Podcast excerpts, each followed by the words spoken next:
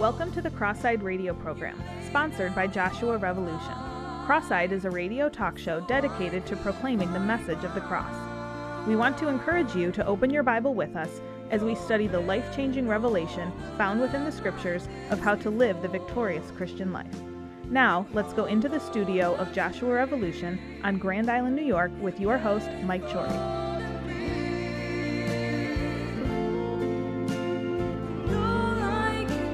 Welcome tonight to Cross-Eyed Radio. We're coming to you live from Grand Island, New York. This is your host, Mike Chory, and we're with you here for the next 90 minutes. And what a show we have for you tonight. And we are uh, under some snow here tonight, Western New York, getting a little bit what we normally get this time of year, so we can't complain.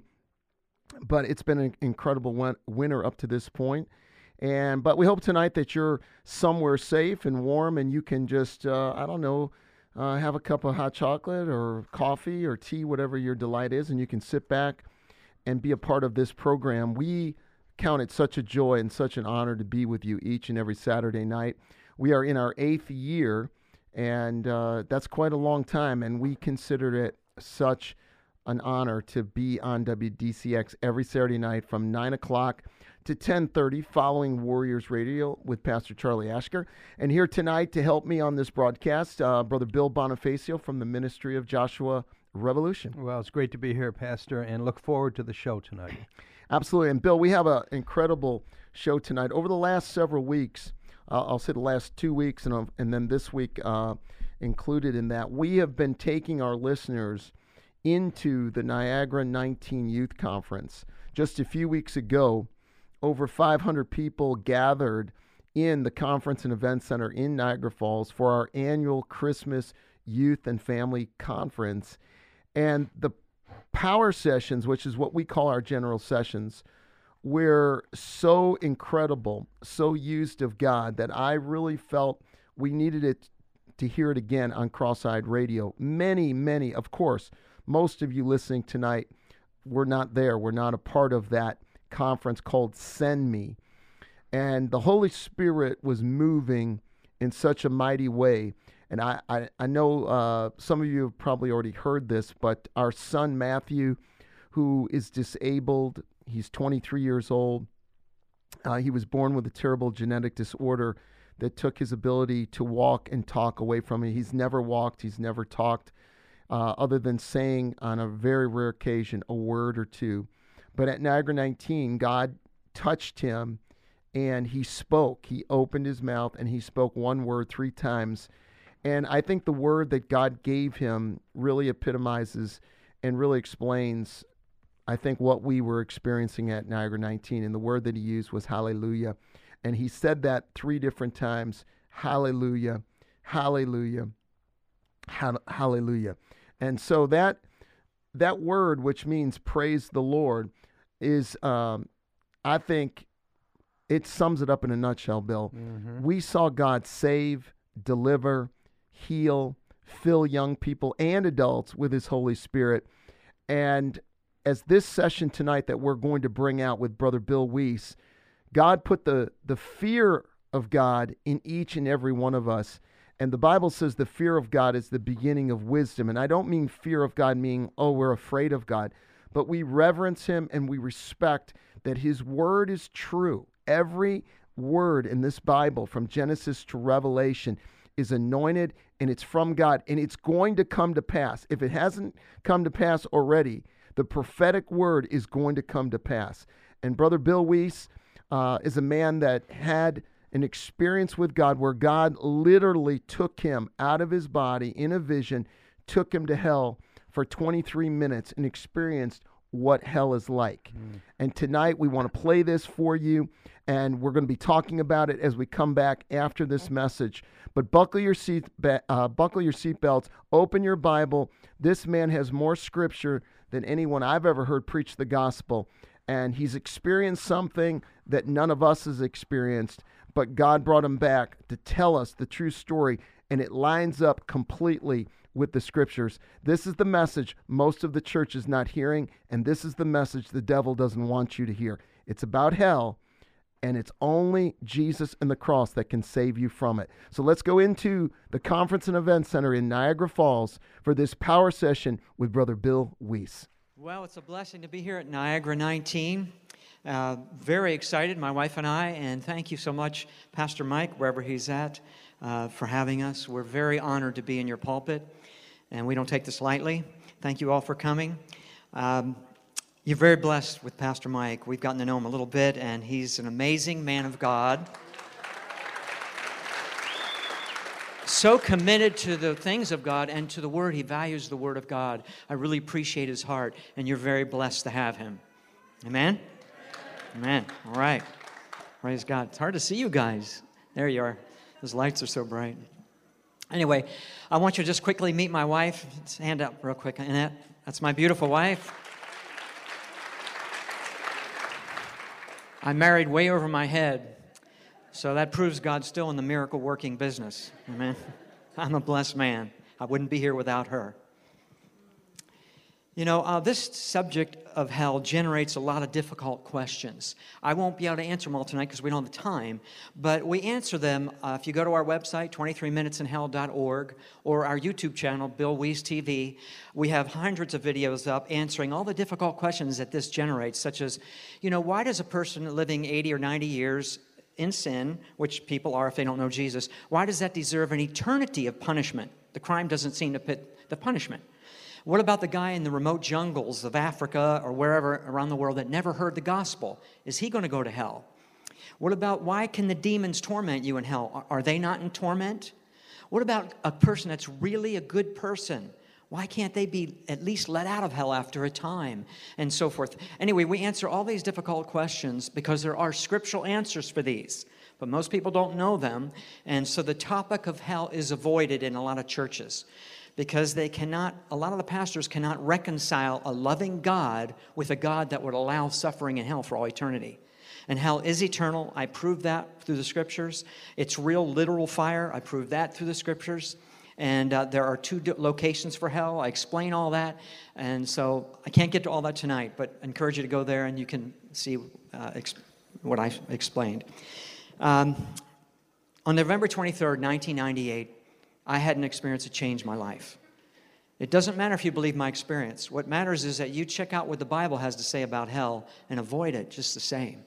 This was not a near death experience. This was an out of body experience that's classified as a vision in the Bible. In 2 Corinthians 12, 1 and 2, Paul, when he was caught up in heaven in a vision, he said, whether in the body or out of the body, he didn't know.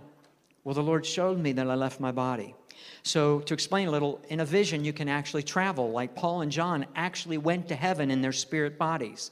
1 Corinthians 15 44 talks about a natural body and a spirit body.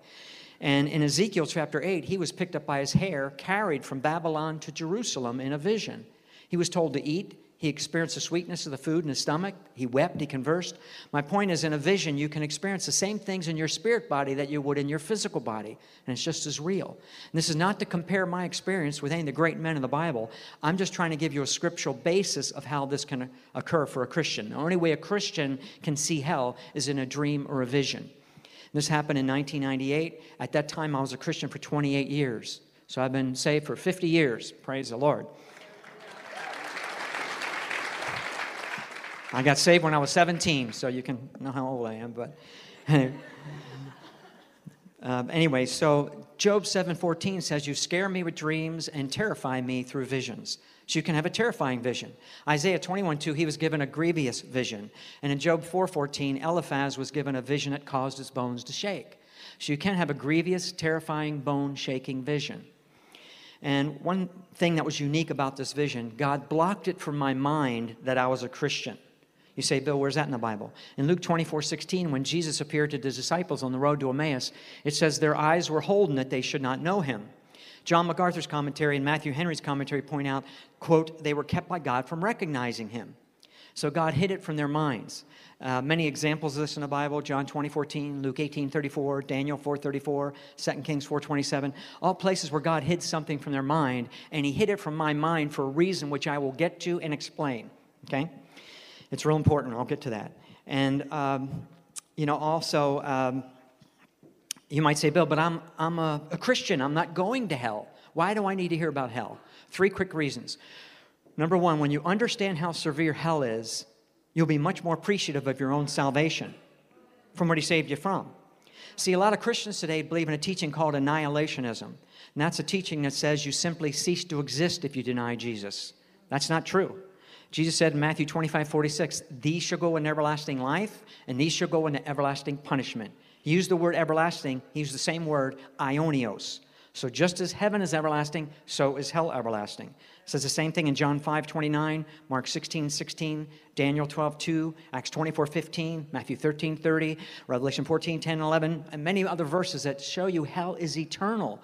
And you will thank God you don't have to go there as a Christian. And number two, it causes us as Christians to walk more in the fear of the Lord. What is the fear of the Lord? Deuteronomy 6 and Deuteronomy 17 said, The fear of the Lord is simply to read his word and to obey his word. Remember, Jesus said, My mother and brethren are those that hear the word of God and do it. But many Christians today, they, they say the sinner's prayer and they think, well, I'm in the born again club, and they just live a lifestyle of sin. They still backslid and play around with sin. And that's dangerous because Jesus said Mark 9 47, and he's talking to the apostles. He said, If your eye offends thee, and the word offend means causes you to sin, he said, pluck it out. It's better for you to enter into life maimed than into hell fire. So he's telling you if you're playing around with a sinful lifestyle, living a habitual lifestyle of sin, and think you're saved, you're on dangerous ground. But see, when you understand how severe hell is, you will not want to play around with sin. You want to walk straight with God.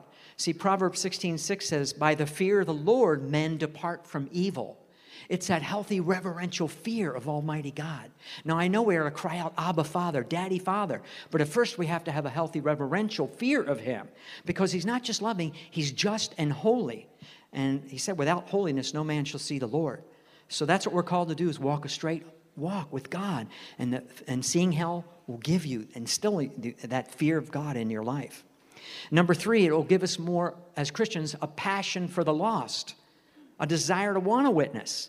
Bill Bright said only 2% of Christians even bother to witness. That's sad because Jesus told us to go into all the world and preach the gospel. That's for every one of us, not just for the pastor. And see, when you see again how severe hell is, you'll think, man, I didn't know it was this bad. I didn't realize it. So you'll think, I can't let my family go there or my friends. I've got to do something about it. Now you'll pray more fervently. Maybe you'll even fast for your family member to not go there. You'll get on your knees and cry out to God for their salvations, not just some weak uh, little prayer. You'll be more fervent with your prayer. And, uh, you know, and it'll give you that desire. And I'm not talking about each day when you get up, you know, uh, you know, or chase people down with the Bible. I'm talking about each day have a heart like God wants us to have and say, Lord, use me today. Put me in front of somebody today that I can share your word with. I'm available, Lord. Don't look any further. I'm available. Use me. Okay, if you have that heart and desire, God will put people in front of you every day. And, and we have the easy part. God does all the orchestrating and getting there. All we have to do is open our mouth and share the gospel. You don't have to know the whole Bible.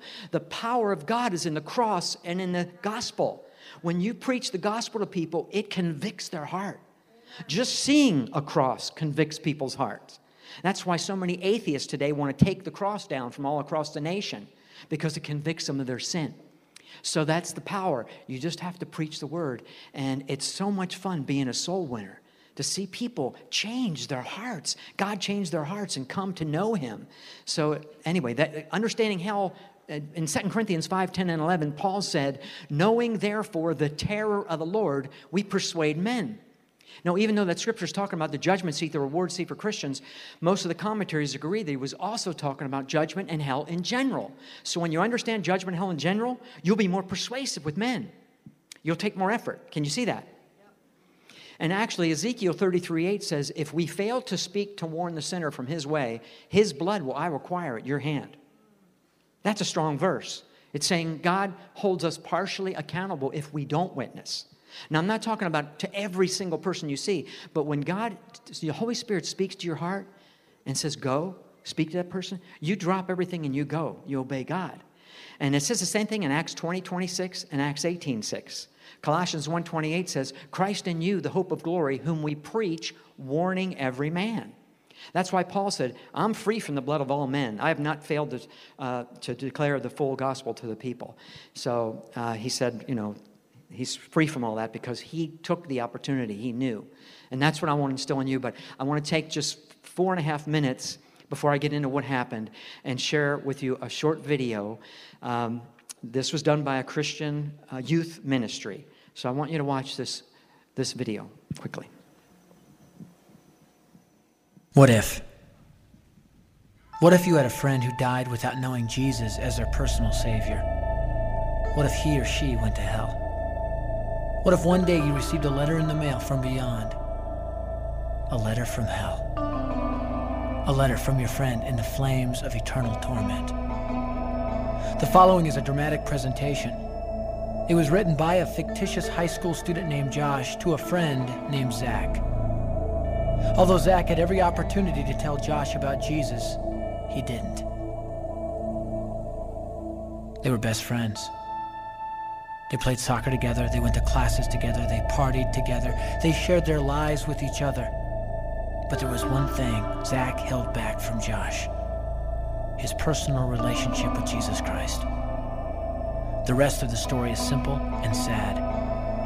A few too many beers, a tragic drive home, a crash, a death, a funeral, a letter.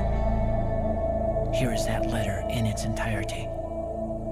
A letter from hell.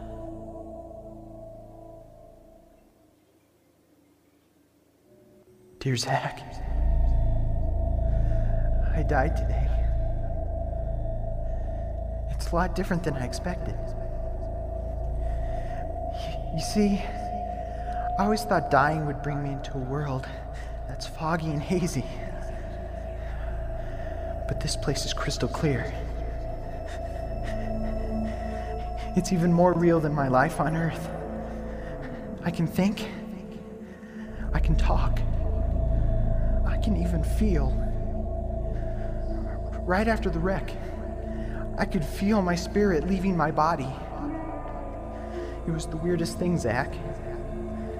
I thought I heard you screaming out to me, man. I must have been just imagining things. At first, I was just standing in line, getting registered, I guess. They asked me for my name and began to look in this thing they called the Book of Life. I guess they couldn't find it though, because this huge angel standing next to me grabbed me by the arm and started dragging me away. I was terrified. I had no idea what was going on. I asked the angel where he was taking me, but he didn't answer. So I asked him again. Finally, he told me that only those whose names were written in the book of life could enter into heaven. And the rest would be condemned to hell forever. Man, I was scared. The angel threw me into some kind of holding cell where I've been sitting and thinking for a long, long time. Do you want to know what I've been thinking about? I've been thinking about you. Zach, you're a Christian. You told me so yourself. I mean, we talked about it three different times today. Kelly brought it up, and you laughed it off. Coach Adams brought it up, and you changed the subject. I mean, it came up right before the wreck. Well, the question I can't get out of my mind is this, Zach. Why haven't you ever told me about how to become a Christian? I mean, you say you're my friend, but if you really were, you would have told me about this Jesus and told me how to escape this terrible place that I'm headed for. I can feel my heart pounding in my chest. The angels who have been chosen to cast me into hell are coming down the hallway. I can hear their footsteps. I've heard of this hell, Zach. They call it the lake of fire. I can't stand it, Zach. I'm terrified. no, the angels are at the door. Oh no. No!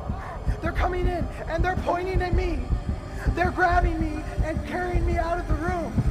I can already smell the burning sulfur and brimstone. I can see the edge of the cliff where hell burns. This is it. I am without hope. We're coming closer, closer, closer. My heart is bursting with fear. They're holding me over the flames. I'm damned forever. This is it. They have thrown me in. Fire, pain, hell. Why, Zach? Why didn't you ever tell me about Jesus?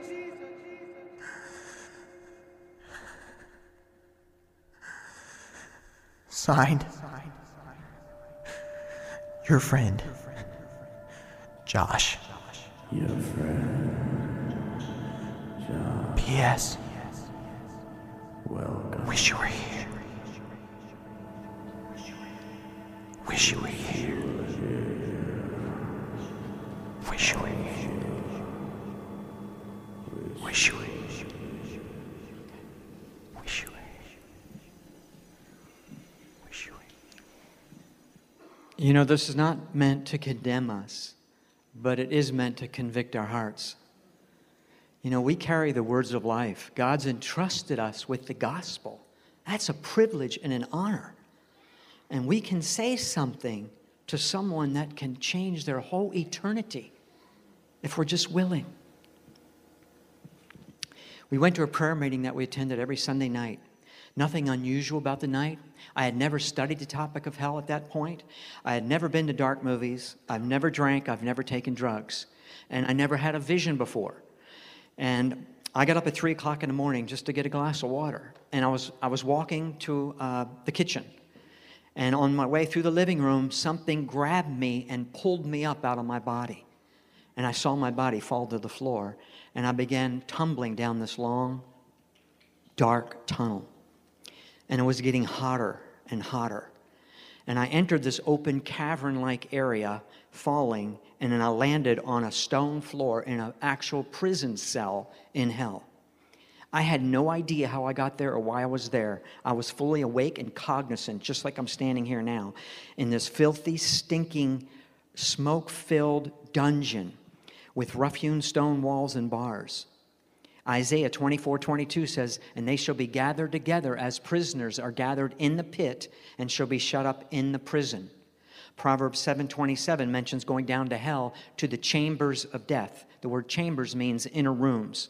Job 17:16 says they shall go down to the bars of the pit. And Jonah 2:6 the earth with her bars was about me forever. And Jonah said he was in hell in Jonah 2:2. And this is where I first found myself down on the floor. And the first thing I noticed was the intense heat. I wondered, how could I be alive? It's far beyond the ability to sustain life in this burning heat. And my reaction was I wanted to get up and run out of this prison cell. But I noticed I could hardly move. It took so much effort for movement. I thought, what's wrong with my body? But Isaiah 14, 9 and 10 says, Hell from beneath is moved to meet thee at thy coming.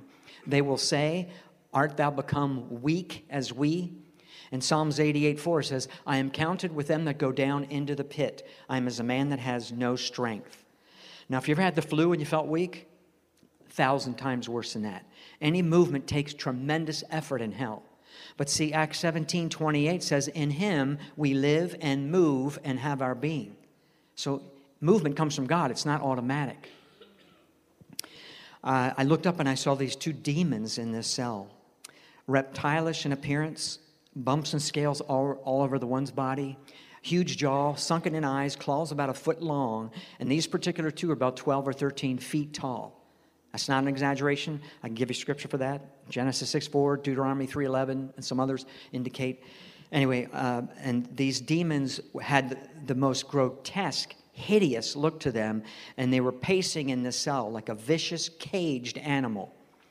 And then the one demon picked me up, grabbed me, and threw me into the wall of this prison cell. Tremendous strength demons have, and you have none. And um, he, he, it was like I weighed the weight of a water glass. I hit the wall. I felt as if every bone in my body had broken. That's just how, how I felt. And I collapsed to the floor and I wondered, why am I alive through this? I should be dead. Now, I have to explain one thing. I only felt a small amount of the pain that you normally would feel from that blow because the Lord explained to me on the way back, He blocked most of the pain, but He did allow me to feel some of it so I, so I could uh, describe to people that it's not metaphorical, it's not state of the mind, it's real, literal pain you're going to feel in hell. The amount I felt was enough. Then the other demon picked me up and grabbed me and dug its claws into my chest, just tore the flesh open. I couldn't believe this was happening again. Why am I de- not dead? And I noticed I had a body. Remember, Matthew 10 28 says, Fear him who is able to destroy both soul and body in hell. And remember, Luke 16, Jesus talked about the rich man in hell. He wanted a drop of water to cool his tongue. He was tormented in the flame. He could speak. He had eyes that he lifted. He had a tongue to speak. So you have a body in hell, but it can withstand these torments. Something else I noticed, I looked, and even though they tore the flesh open, there was no blood or water. It was just all dry. But see, Leviticus 17 11 says, The life of the flesh is in the blood. Well, there's no life in hell, so there's no blood. And Zechariah 9 11 says, Thy prisoners out of the pit where there is no water. There's not one drop of water in hell. And these demons have no mercy over you whatsoever. They have an extreme hatred for mankind.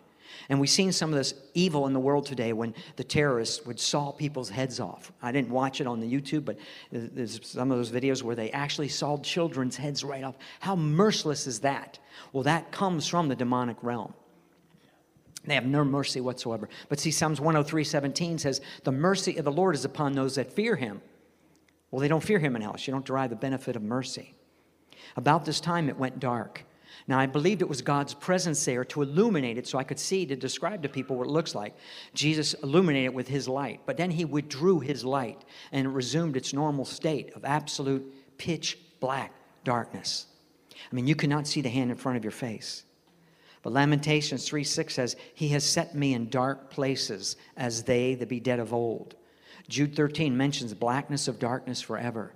But it wasn't just dark, you could literally feel the darkness. And that's not an exaggeration. Exodus 10 21 mentions a darkness that may be felt. Because it's so wicked and evil and dark, it seems to penetrate through every cell in your body.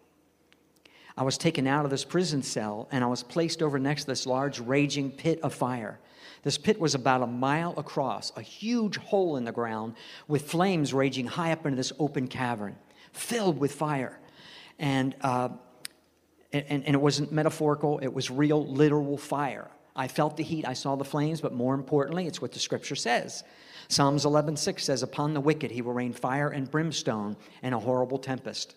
Psalms 140, verse 10 Let burning coals fall upon them. Let them be cast into the fire, into deep pits. Matthew 13, 49 The angels shall sever the wicked from the just and cast the wicked into a furnace of fire.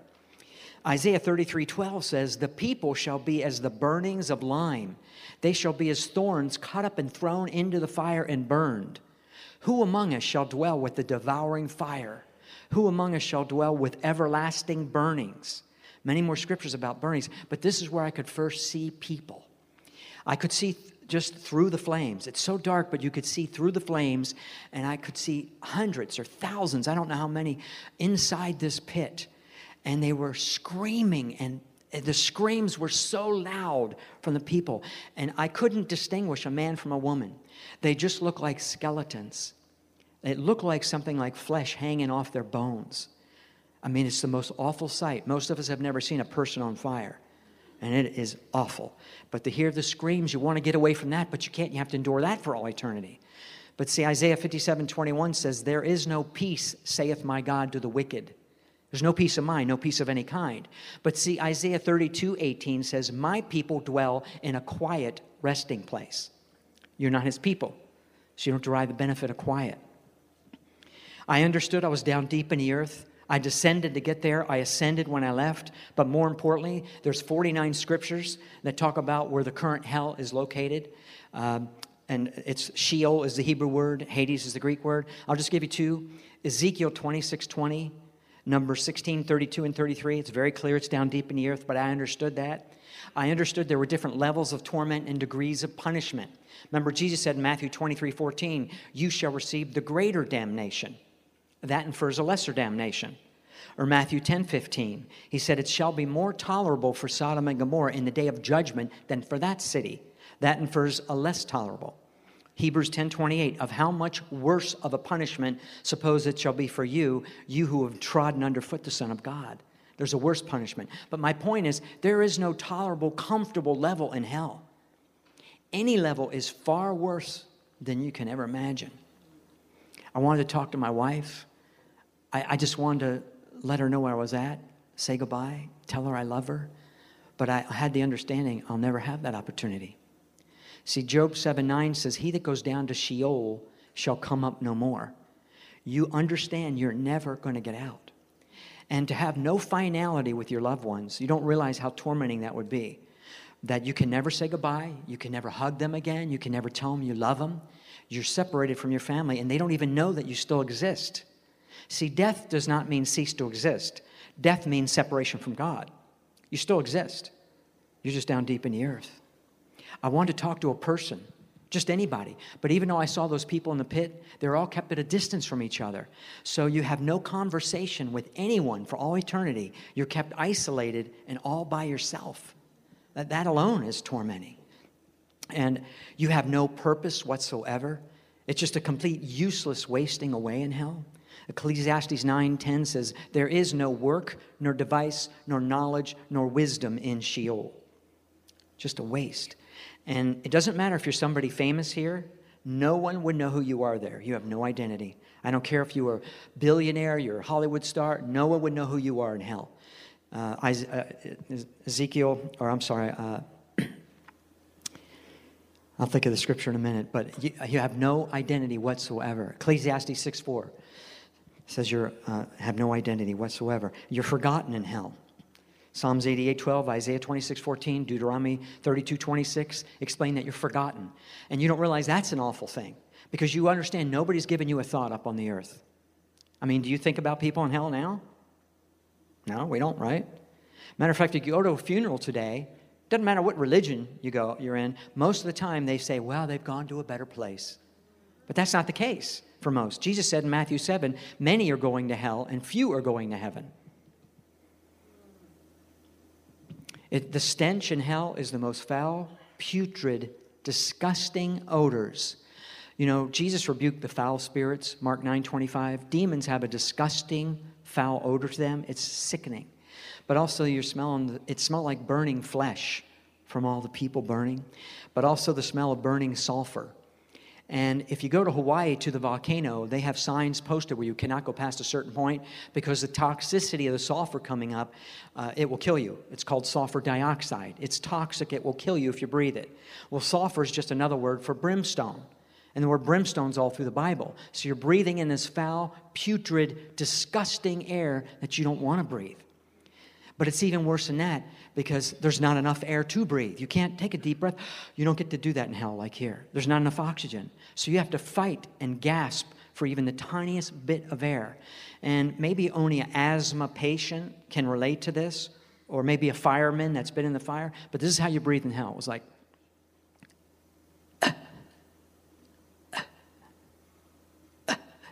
that was as much air as you could get. Well, any moment you feel like I'm going to suffocate. So you have a continual feeling of suffocation for all eternity. But see, Isaiah 42 5 says, The Lord gives breath to the people upon the earth. You're not upon the earth, you're down deep beneath the earth. God is very specific with his word.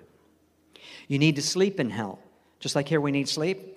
Now, I was only there 23 minutes, but I felt like I was there 23 weeks. The, the seconds seemed so long, and I was so physically exhausted. I, I desperately wanted to rest my eyes or rest, but you never have a second of rest for all eternity, and it gets progressively worse. Now, have you ever stayed up for, say, two nights studying for a test? I mean, most of us have done that, right? After two days, man, you can't even function. You're pretty much a wreck after two days. Well, in hell, you need to sleep also, but see, it gets progressively worse because you never get to go to sleep. Revelation 14, 10, and 11 says, And they shall be tormented with fire and brimstone in the presence of the Lamb and in the presence of the angels. And the smoke of their torment ascends up forever and ever, and they have no rest day nor night. Now, that primarily means no rest in the torment, but no rest of any kind. Because Isaiah 57 20 says, The wicked are like the troubled sea that cannot rest. You know, the sea is always moving, right? Can't rest. But rest is a blessing from God. Psalms 127 2 said, The Lord gives his beloved sleep. You're not his beloved. I was standing next to this big pit of fire, and demons were shoving people back in. They were trying to claw their way up through this pit, but they have no physical strength to even do it. But demons were shoving them back in. And I noticed that I could only see through the light and along the edges. It's so dark it consumes the light. But I could see, I was standing beneath this cavern tunnel, uh, ascending upward. And all along the walls of this tunnel were demons. And they were twisted, deformed, and grotesque, all of them. Hideous looking creatures. Some were only two and three feet tall, some were 12 and 13 feet tall. And uh, they had, all had an extreme hatred for mankind. And a lot of them seemed to be chained to the walls. I, am just telling you what I saw. And uh, looking at all these, I noticed also there were snakes crawling all over everything and everybody. And then I looked down and I noticed I was standing on a bed of maggots solid maggots crawling everywhere and all over everything. But remember, Jesus said, Where their worm dies not. And he used the word maggot. And Isaiah 14 11 says, Where the maggot will be spread under thee, and the worm will cover thee. Look it up in the original in the Strongs, it's the word maggot. And, you know, I know this is disgusting, but just bear with me. If a dead animal is being eaten by maggots, when the maggots consume the flesh, the maggots will die. I never knew that, but they die as soon as they consume all the flesh. That's why Jesus said, Where their worm dies not, and the fire is not quenched, because the flesh is never fully consumed in hell. So as Job 24 20 says, the maggot will feed sweetly on thee. Is that disgusting enough? You're hungry, you never get to eat, and how you have the feeling of hunger. Thirst, remember the rich man wanted a drop of water. Now, if I was to give you a drop of water, just one drop, that wouldn't suffice, would it? You wouldn't value one drop. But in hell, you would. You do anything for that one drop of water. You are so thirsty. You just feel like, I've got to have water. I've got to have water, but you never get it. The fear level that you experience in hell is so far beyond anything, and maybe some of you here have experienced some fear in your life. Maybe you were um, robbed at gunpoint. Maybe you were in a car accident right before the moment of the impact, the fear that jumped up, or Maybe you're in the war and you saw some horrible things. I'm just going to share with you an experience I had so you can relate. Because here we're nice and comfortable. We're not getting this. But the fear that you experience in hell is so far beyond anything we've all experienced. And I know something about fear. When I was 17, I used to surf a lot as a teenager. We were surfing off Cocoa Beach, Florida. About 100 guys out that day having a great time. And uh, the guy next to me suddenly got his leg torn off blood all over the water. Now there was a frenzy of sharks all around us, banging into us. I got up on my board, on my, I was a nine foot board back then, and I got up on my knees to get my legs out of the water. And the shark came by, one of them, and he turned his head, and I saw those huge teeth, this huge mouth. They are terrifying when you're up that close to them. Well, the shark came back and bit my board in half now swimming in the water. And my buddy was knocked off his board, and he looks at me, and we're about a quarter mile out because it breaks out real far when it's real big in Florida, and we're way off the beach. And he looks at me and says, Bill, I guess we're dead. Sharks were banging into us all over the place, blood all over the water. And then that one of the sharks, and it was longer than my board, the shark came by and grabbed my leg, bit my leg, pulled me down under the water. Now you can imagine the fear that I felt at that moment.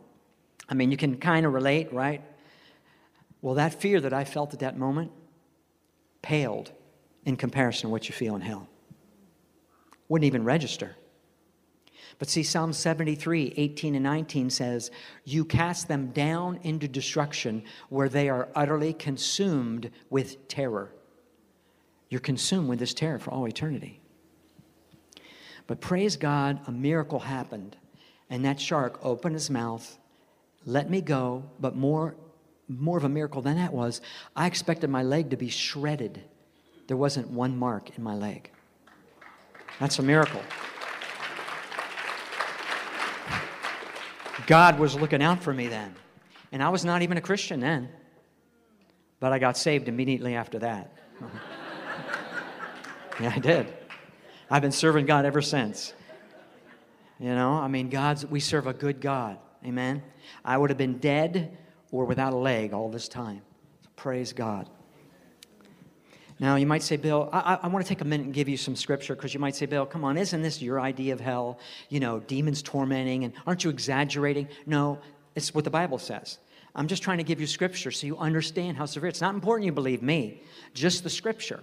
So, can you bear with me for another about minute and a half while I give you some scripture about being tormented in hell? Is that okay? All right. Matthew 18 34 mentions being delivered to the tormentors. Luke 12 47 says you'll be beaten with many stripes or beaten with few. Who's doing the beating?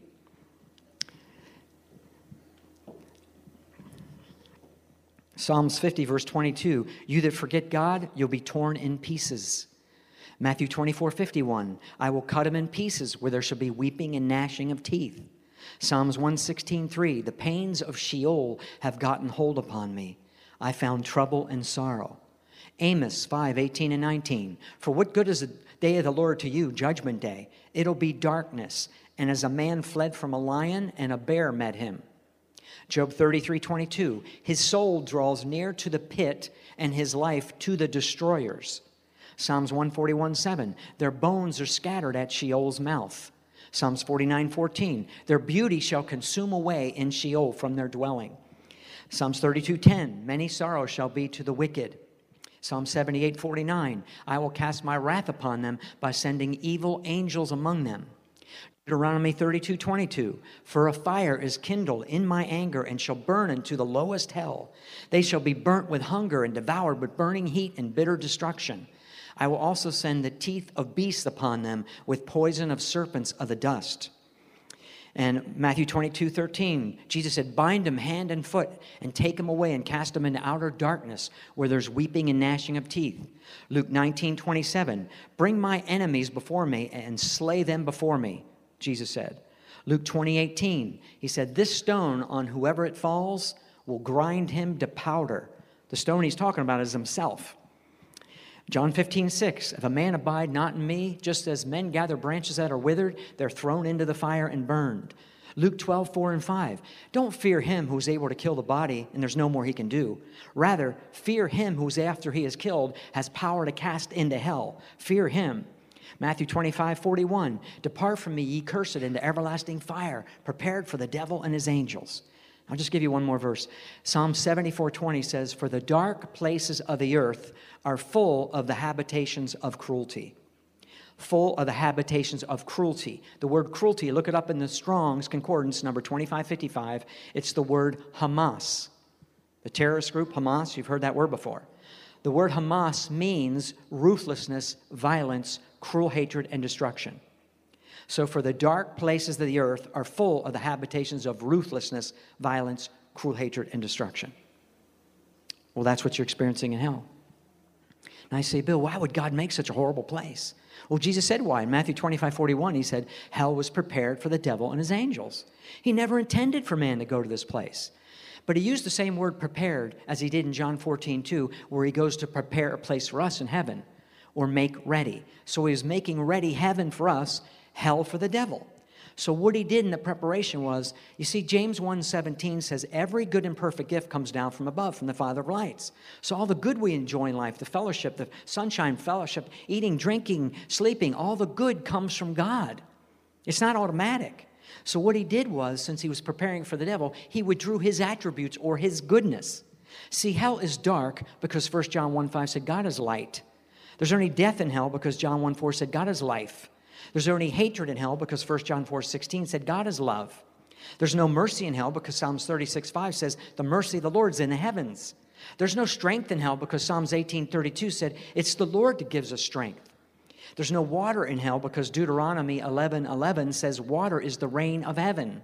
And there's no peace in hell because Isaiah 9 6 says, He is the Prince of Peace. So, see, if God removes himself from the situation, all the good goes with him. You can't have the good without God.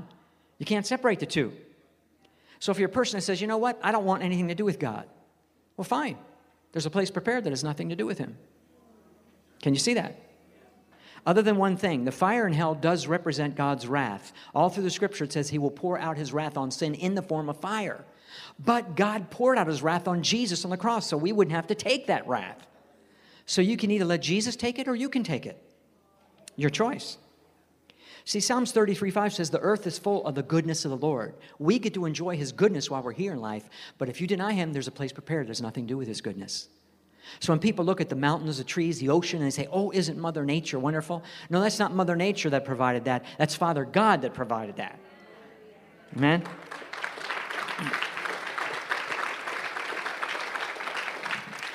As I was looking at all this horror and this darkness, something began lifting me up this tunnel, this cavern walls I was ascending up. And in this absolute pitch black darkness, suddenly this bright light appeared. I knew immediately who it was. There's no doubt in your mind when Jesus shows up who he is.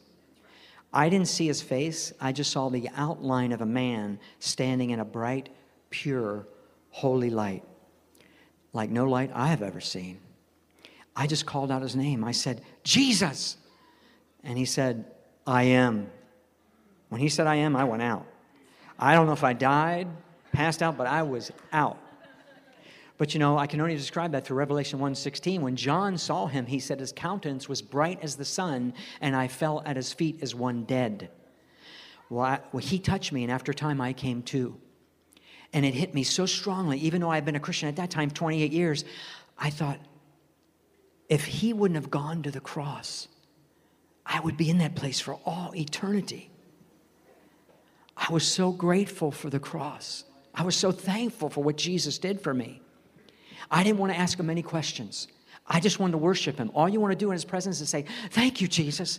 I love you, Jesus. Thank you for giving your life for me, Jesus. Thank you, Jesus. Oh, thank you, Jesus, for taking me out of hell. Thank you for saving me. I, that's all I kept saying. But after a time, thoughts started coming to my mind, and he would answer my thoughts. But Psalms 139 2 says he answers our thoughts afar off. And I thought, Lord, why did you send me to this horrible place? He said, Because many people do not believe hell is real. He said, Even some of my own people do not believe hell exists. That statement surprised me. I thought all Christians believe in hell, but we have found out since many believe in annihilationism, that you know, you're ceased to exist, or universalism, that says everybody gets saved, or soul sleep. There's many false teachings. He wanted me to point people to the scriptures. And I said, Lord, why did those demons hate me so much? He said, Because you're made in my image and they hate me. Remember John 15, 18, Jesus said they hated me before they hated you. See, demons hate God, but they can't hurt him, but they can hurt his creation. That's why Jesus said in John 10 10, the thief comes to kill, steal, and destroy. But he said, I have come that you might have life and have it more abundantly. So, all the destruction we see in life, the evil, the sickness, disease, poverty, uh, disasters, all that comes from the demonic realm. It's not from God. We serve a good God that came to give his life more abundantly. That's right. Amen. I said, Lord, I don't want to tell any about, anybody about this. They're going to think I'm crazy or had a bad dream. He said, It's not your job to convict their hearts, it's the Holy Spirit's. He said, You just go and tell them. I said, Yes, sir, I'll go. But I have to admit, I complained. I told my best friend first because I knew he would know I wasn't crazy. And he said, Bill, would you come to my Bible study and share it? I said, No way. I don't want to share it. And I wanted to witness to everything that moved, but I didn't want to share my experience. And he talked me into coming three months later. So I went reluctantly. I thought, okay, I'll share this one time. Well, that didn't work out so good. anyway, I shared it there, and we began getting invited all over the country, and it spread like wildfire. So my, I was in the real estate business with my own company, and my wife also in real estate. Uh, had a great job. We were making a half a million dollars a year, doing great, and um, we got invited. So we started going. We paid our own way. We never took one penny from anybody for seven years. Then, after that seven years, the publisher came to me and asked me to write a book. Well, I didn't want to self promote this. I wasn't, I didn't even want to write a book. But I thought, you know what? I, I, do want to write a book because I can place in there all the scriptures because that's what's important for people to hear. I can write all the scriptures in the book so they can read them for themselves. So we wrote the book. And uh, we've been traveling ever since full time. And, you know, even though we had to walk away from our careers and give up the money, that was not easy, to be honest with you, and travel and just trust God. That's what we've been doing now for 13 years, full time. So praise God. But you know, I complained to the Lord because I'm a conservative person by nature. And, you know, I, de- I identified someone that says they've been to hell. I pictured a person on a street corner with a wooden sign and wild hair screaming, repent or burn. You know, that's what I envisioned. I thought, I don't want to be identified with that. And I complained to the Lord, and He put up with me for seven years. And He said to me one day, I heard Him say this. He said, Bill, it's not about you being comfortable, it's about you being obedient. Man, that convicted my heart. I said, I'm sorry, Lord. I mean, look at Paul, what Paul the Apostle had to go through shipwrecked, beaten, thrown in prisons, and so forth. Here I am complaining. But now you know it doesn't matter if I feel uncomfortable in any way because if one person can come to the light of the scripture and avoid this horrible place, it's worth any uncomfortableness I would ever feel. Amen?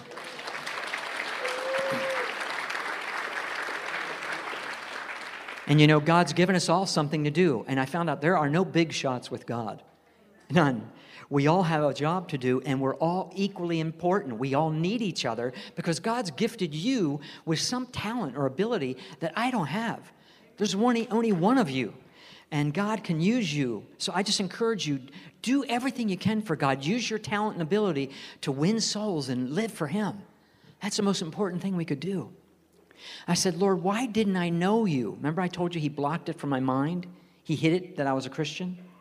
He said, Because, see, if I would have been there as a Christian, which I was, but I didn't know, I would have known, praise God, He's getting me out of this place. Right? As a Christian, we know our destiny is heaven. So I would have known, I'm just seeing this and I'm not going to have to be here forever. He wanted me to experience what they feel hopelessness. See, none of us in life here know what it's like to be hopeless. Because even if your situation is so dire and painful, you can always die to get out of the pain. But in hell, you understand you're never going to get out of the pain. Isaiah 38 18 says, Those who go down to the pit cannot hope for thy truth. And we know Jesus said, I am the way, the truth, and the life. They have no hope for him because it's too late. And see, we can't grasp eternity here. We really can't get a hold of it. We think time is a beginning and an end. But in hell, I could grasp it that it never ends. I just want that to sink in for a minute. That you understand there's no angels to come rescue you, there's no Calvary coming over the hill, there's no friend you'll ever talk to. You'll be isolated and alone for all eternity. This is the most important decision anybody could ever make because their soul is eternal whether they believe it or not. Other, some other things he shared with me, but I got to keep moving. We went above the earth and we were in a whirlwind tunnel. We came out of the earth and went above the earth. And I looked back at the earth and we were now out in space. And I could see the earth just like an astronaut would. It's amazing to see the earth from space as an astronaut would. Like you look at it and say, what's holding the earth up? What's making it turn so perfectly at a thousand miles an hour, not varying one mile per hour? You know, Job 26 7 says he hangs the earth upon nothing. It was phenomenal to see. I was enjoying all that, looking at, and then he, he had me look at that tunnel we just came out of, and people were falling one after another after another back down into hell. And he allowed me to feel a piece of his heart. And this is the most important part of this vision that God, I believe, allowed me to feel a little bit of the love he has for people. The anguish he feels for a soul falling into hell and his great love. He doesn't want to see one person go. I couldn't even stand to bear feeling a little bit of how much he loves us. See Ephesians 3:19 says his love passes knowledge. We love our loved ones, but God loves us way more than we are able to imagine. And that's why he wants us as Christians to go and witness so that people don't have to go to hell. That's our job. And I, I just said, Lord, stop. I, I, can't even feel to feel the anguish. I don't, I don't I want to feel any more of what you're, the anguish you feel, and the, your love is too overwhelming. And uh, he just wanted me to go and tell people. We came back to the earth. We came up on my home. I, I saw my body lying on the floor, right through the roof. I could see through the roof. And it was so strange to see your body lying on the floor. I thought, that's not me. This is the real me. The body looked so temporal. It looked just like, say, your car you get out of your car, that's just a vehicle to get you around in. It's not you, it's just a vehicle to get you around in life. That's how the body looked. Like, that's just a vehicle. That's not me. This is the real me your soul, your spirit. And then I saw a puff of smoke go up. I said, Lord, what's that? Just a little vapor, smoke. He said, James 4 14, life is but a vapor. I thought, Lord, we don't have much time. I mean, see, we think 100 years is long, but when you're in eternity along with side with Jesus, I could grasp that our life, 100 years, goes by like a vapor, like a tea kettle. I said, Lord, we don't have much time to do what you want us to do. He said, Yes, but what you do during that short time, I will count for all eternity. Wow, that gave me a better overall eternal perspective. What's important in life? Well, one of the things is to witness because we can bring people to heaven. That's the only thing we can take to heaven with us is people. I just want to share with you two quick stories, real fast. You know, my neighbor, who was not a Christian, lived next to me for years, him and his wife, and uh, he was a tough Marine guy, really tough, stocky build, strong as an ox, and, and mean. And he was an atheist. And I used to try to witness to him over the years. He wouldn't want to hear it. And so one day I found out he was in a hospital dying of some disease. So I asked his wife, Can I go see him? And she goes, Yeah, but don't you talk to him about the Bible. He doesn't want to hear that stuff. She goes, Neither do I. She was not saved either. I said, Okay. So my wife and I went. I just felt an urgency to go then. So we went, saw him, we come in, and here's this big, tough guy, strong, and he's all withered up and skinny, lying in this uh, hospital bed with tubes and everything. And tears are coming down his face. And I said, Chuck, wh- what's wrong? And he goes, Bill, you don't understand. He said, Last night, I almost died. I was slipping out of my body, and I was going into a, a really dark place. He said, I've never been scared of anything. I was terrified. I was terrified. I said, Well, Chuck, you had a right to be terrified. You know where you were going. He said, Yeah, I, I, I don't want to go to hell. I was heading to hell. Bill, please tell me, how do I stay out of hell? Please tell me. I don't want to go to this place. Please tell me. Because he almost died that night. He knew his time was short. So my wife and I led him in a prayer. We explained salvation. He needed to repent and ask God to forgive him.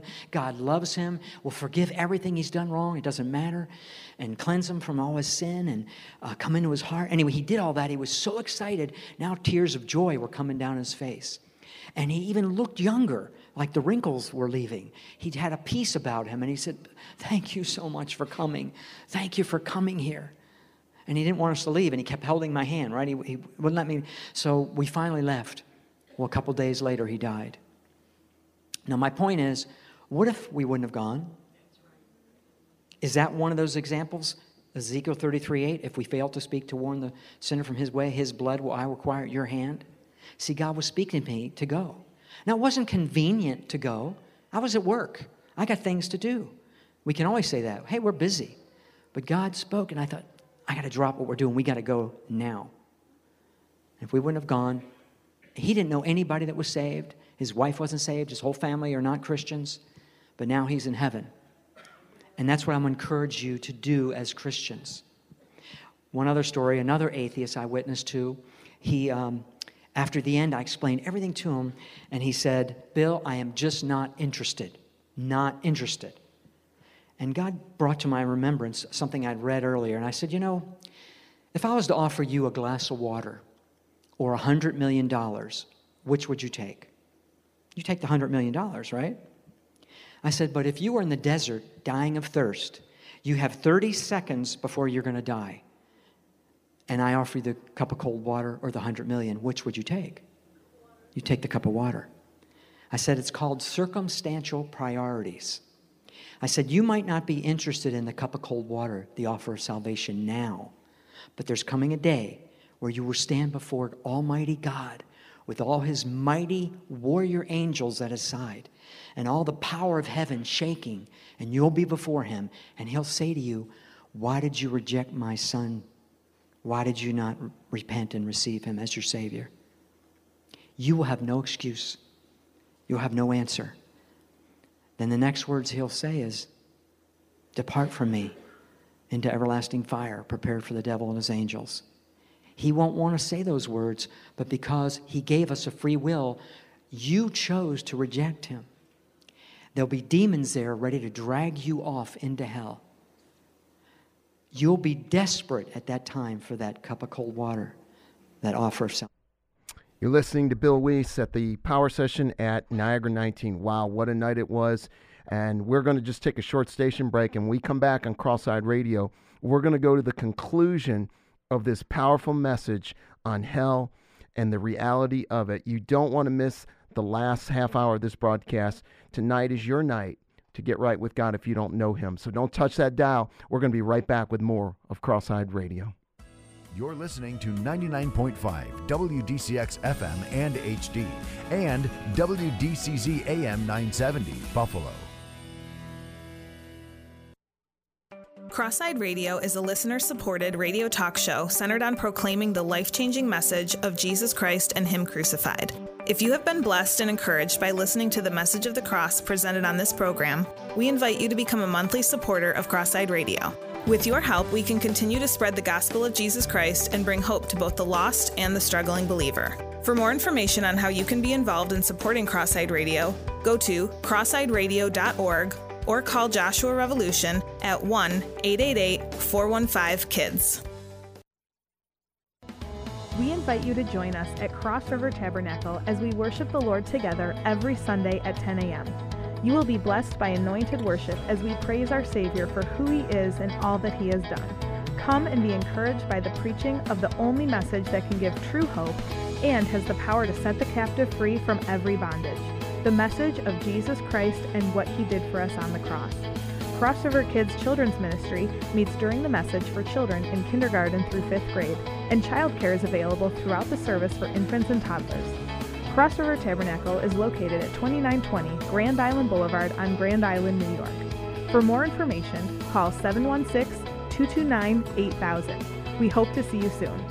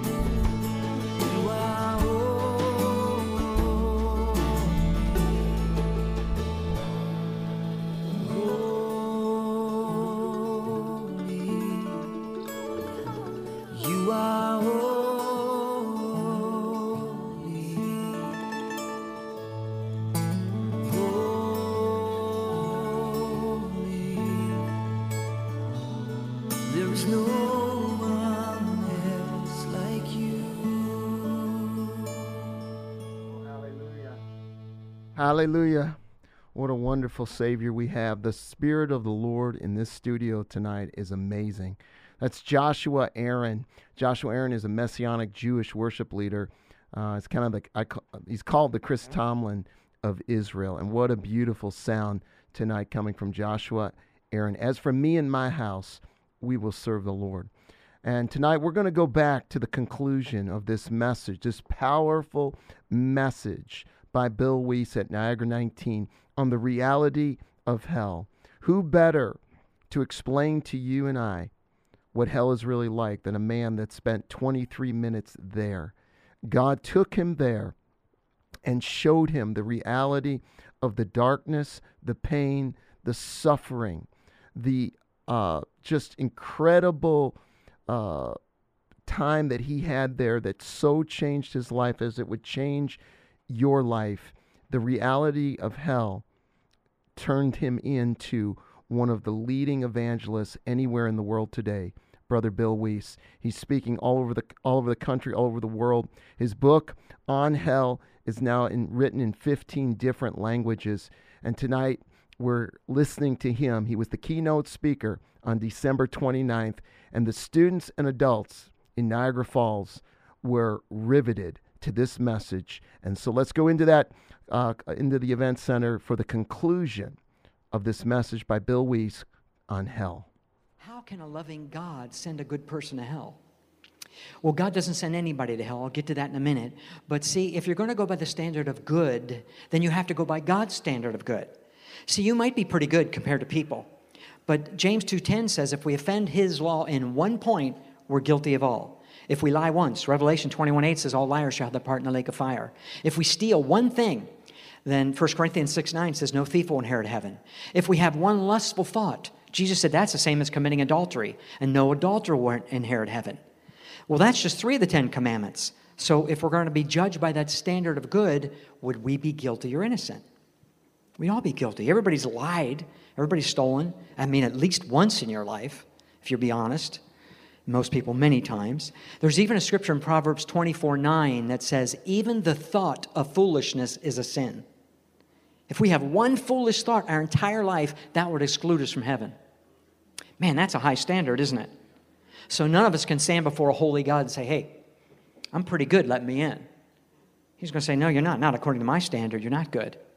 Matter of fact, Job 15, 16 says, Man is so filthy, he drinks iniquity like water. Thank God it's not based on being good, but on a relationship with Jesus Christ.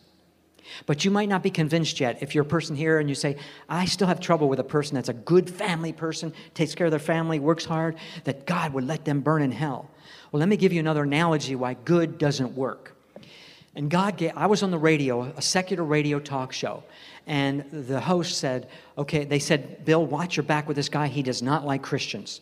I went on the air and he said, Okay, Christian, don't you quote me one Bible verse over my airwaves. You got that? I don't want to hear one Bible verse quoted on my airwaves. I said, Okay. This was in New Jersey. And he said, I submit to you that you Christians are unreasonable because you don't consider my viewpoint. My viewpoint is just as valid as yours, and I'm a good person. And if your God doesn't let me into heaven, he's actually guilty of a hate crime. So, what do you got to say for yourself, Christian? Well, what do you say? You're live on the air, and I can't give scripture.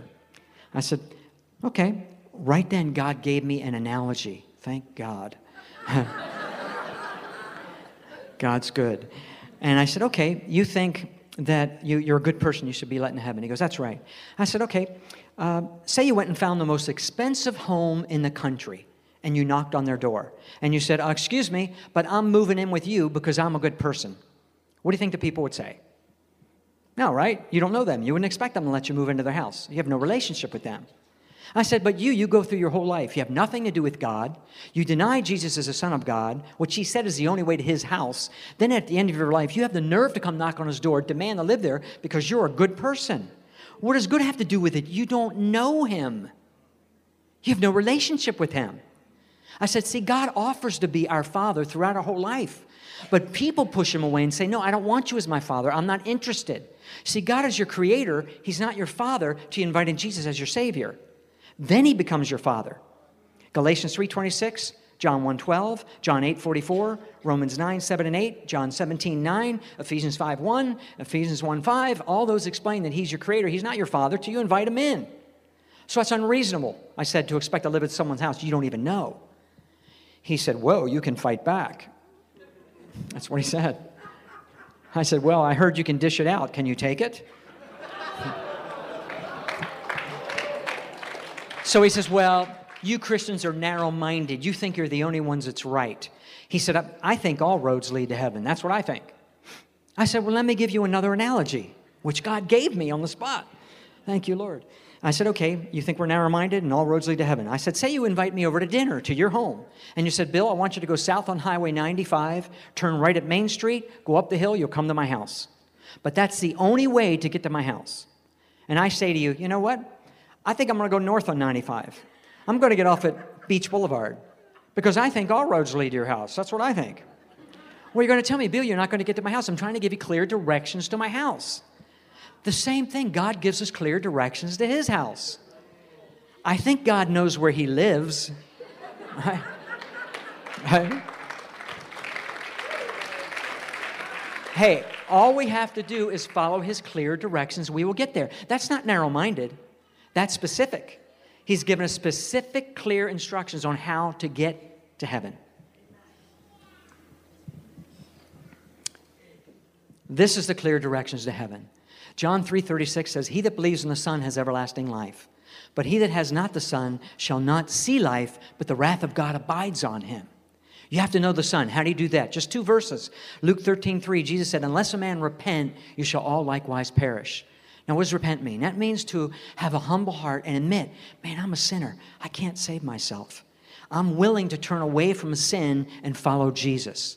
See, it's not enough to mentally assent to the fact and say, yeah, I can believe Jesus is God. I believe that. And just go live your own life and do your own thing and live in sin. That's not repentance. It's agreeable, it's agreeing to turn away from sin and follow Jesus. Now, on your own, you can't resist sin. But when you get born again, God gives you a new heart, a new nature, a new spirit, and He gives us the grace or the ability to resist sin. But right now, you just have to be willing to turn away. That's number one. Number two, Romans 10 9 and 10 says, If we confess with our mouth the Lord Jesus and believe in our heart that God's raised him from the dead, we shall be saved. You have to believe in your own heart and confess him with your own mouth. Jesus said in John 14 6, I am the way, the truth, and the life. No man comes unto the Father but by me. You want to live at his house? You do it his way. Now, if you say, Bill, I just don't believe that. I don't believe Jesus is in any way, and I don't believe you. Well, I have a verse for you. Revelation 21 8 says, All unbelievers shall have their part in the lake of fire. There's the warning. He just told you if you don't believe me, you'll end up in the lake of fire. Now you can see why Jesus said in Matthew 12 37, Your own words will condemn you. Because you said, I don't believe Jesus is the only way. I don't believe the Bible. You condemn yourself to hell by your own words. And because God loves you, He gives you a free will to choose. He doesn't force you in anything. He cannot force you to love Him and to repent. You know, when. Well, one more verse. Revelation 20 15 says, Whosoever was not found written in the book of life was cast into the lake of fire. God actually has a book, and He's going to look to see if our names are in His book. You know, when the Titanic set sail, there were all different religions on that ship and all different walks of life, all different beliefs, and they say there were three classes of people the lower, the middle, and the upper class. But when the Titanic went down at the Star Line office in Liverpool, England, there were two signs posted, and the relatives would come out each day waiting for a man that would come out, and he would write the survivors. Uh, one, on one sign said, known to be saved, the other sign said, known to be lost. Now, when the ship left, there were all different beliefs, all different walks of life, and three classes of people. But in the end, there's only two you're either saved or you're lost. And it's your choice. So, my question for you tonight is Do you know if your name is written in His book? Are you certain? You can be. Tonight, you have that opportunity. But please don't think, you know, I can leave here and think about this later. Because you don't know that you'll have later. And Jesus said in John 6:44, you can't even come to him unless he draws you. He might not be drawing you tomorrow. We were at a service in San Diego, and the, the pastor's son brought his best friend to the service. They were 23 years old, each one of them. The, the friend afterwards said, Bill Wiese, I don't believe you. I don't believe the Bible. And his best friend said, Man, you're my best friend. I want you to go to heaven with me. And he says, I don't want to hear this Bible stuff. Well, they went to breakfast the next day, and he talked to him again. He says, Look, you're my best buddy. I want you to go to heaven with me, please. Why can't I share with you about the good news about Jesus? He goes, Don't ever talk to me about it again. I don't want to hear it. Not interested. This is a true story. He got up from the table. Five minutes later, his car hit a brick wall and he died. So his friend was thinking about he's in hell for all eternity unless he repented in that last five minutes, which is unlikely. He didn't expect to die in the next five minutes. None of us do. You don't know when your time is. And you don't realize your soul is eternal. Whether you believe it or not, it's eternal. You will live in one place or the other. And heaven is not our default destination. There needs to be a purposeful act on our part. We have to repent and come to Jesus and confess Him with our own mouth. And I'm telling you, one second after you die, you won't have this opportunity. If you leave here, your heart grows harder and it's more difficult to reach you. It's Bill Wiese, and he was the keynote speaker at Niagara 19. One of the most powerful messages you will ever hear on hell and how to know Jesus Christ. And the last words, Brother Bill, that he said that night before he gave that altar call is in order to be saved, you must confess Jesus Christ as your Lord and Savior, and you must repent. And tonight, we want to give our listeners that have been listening to this powerful message. Tonight, you may uh, be thinking, I don't know if I'm saved tonight. I don't know if my name is written in the Lamb's Book of Life. And I want to be sure. And the Bible is very clear. Jesus said it in John 14, 6. I am the way, the truth, and the life. No one comes to the Father but through me. And the Bible says that whosoever will call upon the name of the Lord, the name of Jesus, shall be saved. And tonight you can be sure that your name is written in the book of life by simply doing two things. One, calling on the name of Jesus and being willing to repent. And what repentance means, it doesn't mean you're going to stop sinning. You don't have the power to stop sinning. That's going to be the Holy Spirit when He comes into your life that's going to do that work. But that you want to stop. Hmm. You, with your mind, you want to turn from living a life of sin and start following Jesus. You want Jesus to come in and make something of your life, clean you up and clean you out. And tonight, if that is your desire, I want I have good news to tell you.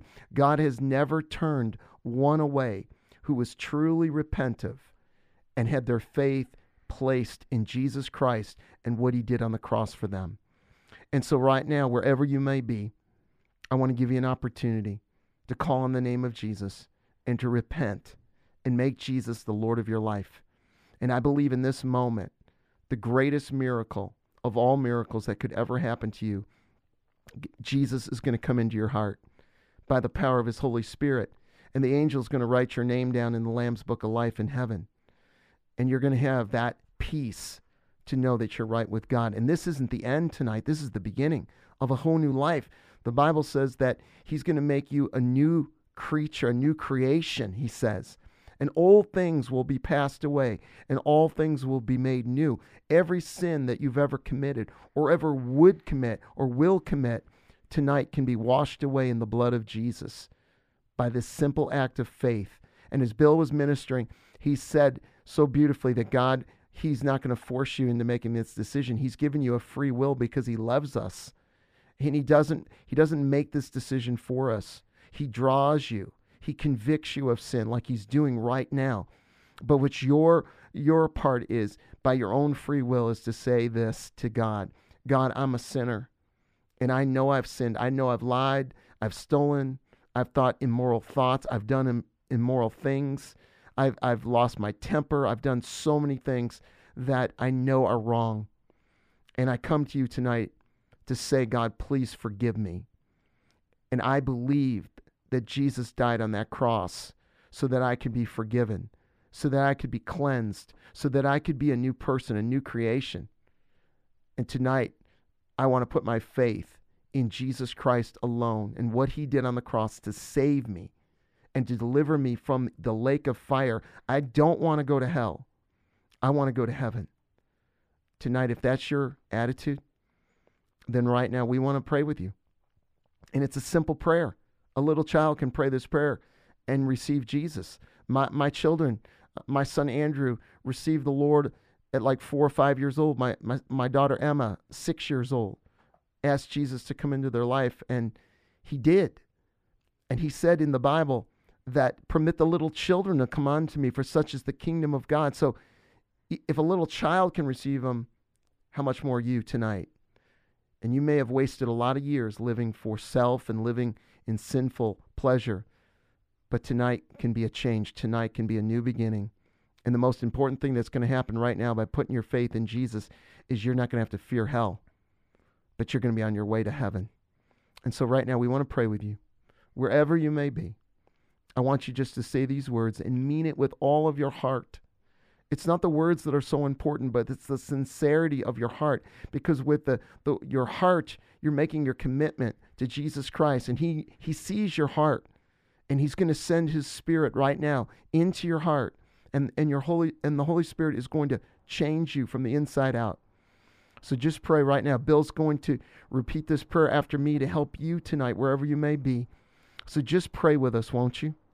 Right now, in simple faith, to say these words Dear God in heaven, Dear God in heaven, I come to you in Jesus' name, I come to you in Jesus' name, and I come to you as a sinner and I come to you as a sinner in need of a Savior. in need of a Savior. Lord, I'm sorry for my sins, Lord, I am sorry for my sins, for the things that I've done, for the things that I have done, for the people that I've hurt. for the people that I have hurt.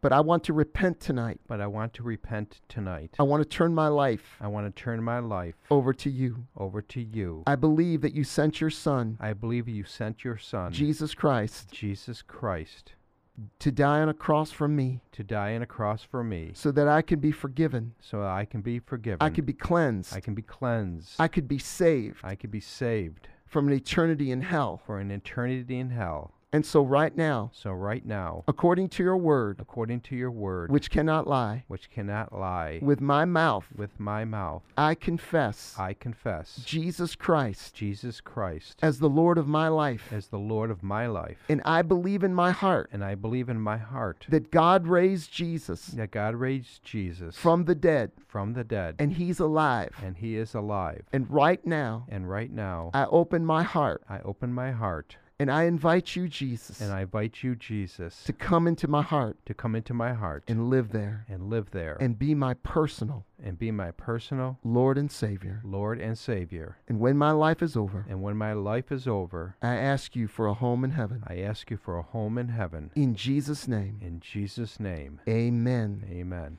And friend, if you just prayed with Brother Bill and I, guess what? The greatest miracle that could ever happen. You just got saved from the pit of mm-hmm. hell.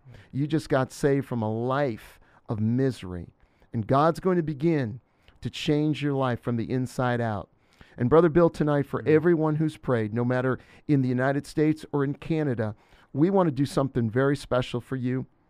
We want to give you a gift that's going to help you to learn the Word of God, learn how to walk with Jesus Christ in this relationship now that you have. Maybe tonight you prayed that prayer because you once prayed it, but you've walked away from Him and you were recommitting your life tonight. It makes no difference. If you prayed with us tonight, we want to send to you a copy of the book Cross Eyed How to Have Victory Over Sin. It's a book that will help you to learn the power of the cross, mm-hmm. how to keep your faith in the finished work of the cross, how not to turn to religion, but understanding that it's only through a relationship with Jesus and faith in what he did on the cross that sets you free on a daily basis from the mm-hmm. bondage of sin. And so tonight, Bill, if they'll call, your mm-hmm. wife is here tonight to take their call, and, and we're going to send it to them postage paid, free of charge, for simply just calling in and saying, I prayed with Brother Mike and Brother Bill mm-hmm. tonight to be saved. The phone number for them to call. Sure. In the Buffalo area, 716 229 8000. That's 716 229 8000. Outside the Buffalo area, 888 444 2920. That's 888 444 2920. So go to the phones right now. Christy's waiting for your call, and we mm-hmm. want to celebrate with you tonight the greatest decision that could be ever made, and that is receiving Jesus as your Lord and Savior. You don't have to fear hell. Jesus now has come into your heart. What a wonderful night mm. it is for you. And tonight, as we go off the air, I just want to encourage those all in the Western Arc area. Brother Bill, mm. this Thursday night, we're going to be at the screening room That's right. behind the Boulevard Mall. We're mm-hmm. starting our End Times Bible study. It's going to be six weeks of how close we are to the coming of the Messiah, Jesus. And it starts at 7 o'clock Thursday night at the screening room. That's January 23rd, like you said, 7 p.m. Uh, give the office a call here if you want to sign up. If you can't, just show up and uh, Yeah, the classes that are, will be. Classes are completely free of charge, Right. but there are limited seating. Bill, the address again uh, for the screening room. Sure, it's 880 Alberta Drive. That's Amherst. That was directly behind the Eastern Hills Mall or part of the mall on the Alberta Drive side. Right, right next to Macy's. We'd love to see. It's going to be a fascinating study. Six weeks on end times. We're going to talk about this whole thing of impeachment, what's happening in the Middle East, Mm-hmm. but more importantly, what the Bible says about end times. We're living in it. We're going to be looking for you on Thursday night. Give us a call. Again, that number, Bill, 716 229 8000 or 1 444 2920. Thanks for listening. This is Cross Eyed Radio. We love you. God bless you. You have been listening to Cross-Eyed, a radio talk show sponsored by Joshua Revolution. If Cross-Eyed has been a blessing to you, please let us know by sending in a testimony of how the program has helped you. If you would like to support Cross-Eyed financially, you can send financial gifts as well as testimonies to Joshua Revolution, P.O. Box 923, Grand Island, New York 14072, or go online to joshuarevolution.org. We thank you for your help and prayers, and remember to tune in next week at 9 p.m. for Cross Eyed, a radio show proclaiming the message of the cross.